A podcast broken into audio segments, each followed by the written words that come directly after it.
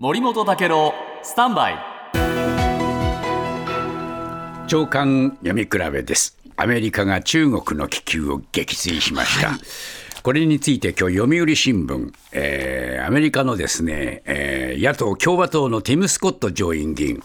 気球はアメリカ本土を横断した後じゃなくてその前に撃墜すべきだったとおツイッターに投稿して政権を批判しました、えーまあ1週間飛び続けてたわけですね、でこれについて産経新聞がその流れを追ってまして、撃墜せよとおバイデンさんが言ったのは1日だったというんですね。はいところが、最も安全な場所に動くまで待ちましょうと、オースティン国防長官が言って、えー下に害が及ぶことを恐れたというんです。はいしかし、えー国防総省が気球飛来を公表すると、野党などから、なぜ早く撃ち落とさないのかというえー声が出てきて、えーついに4日、えーバイデンさんは対処すると予告して、えーサウスカロライナ州の沖で気球を撃墜した、こういう展開になりました。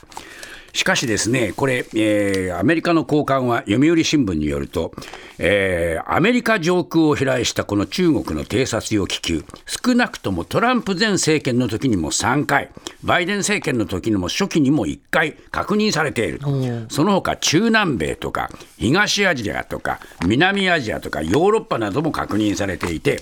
これはですね、監視任務を行うために開発された中国の気球部隊の一部。ということなんだそうです。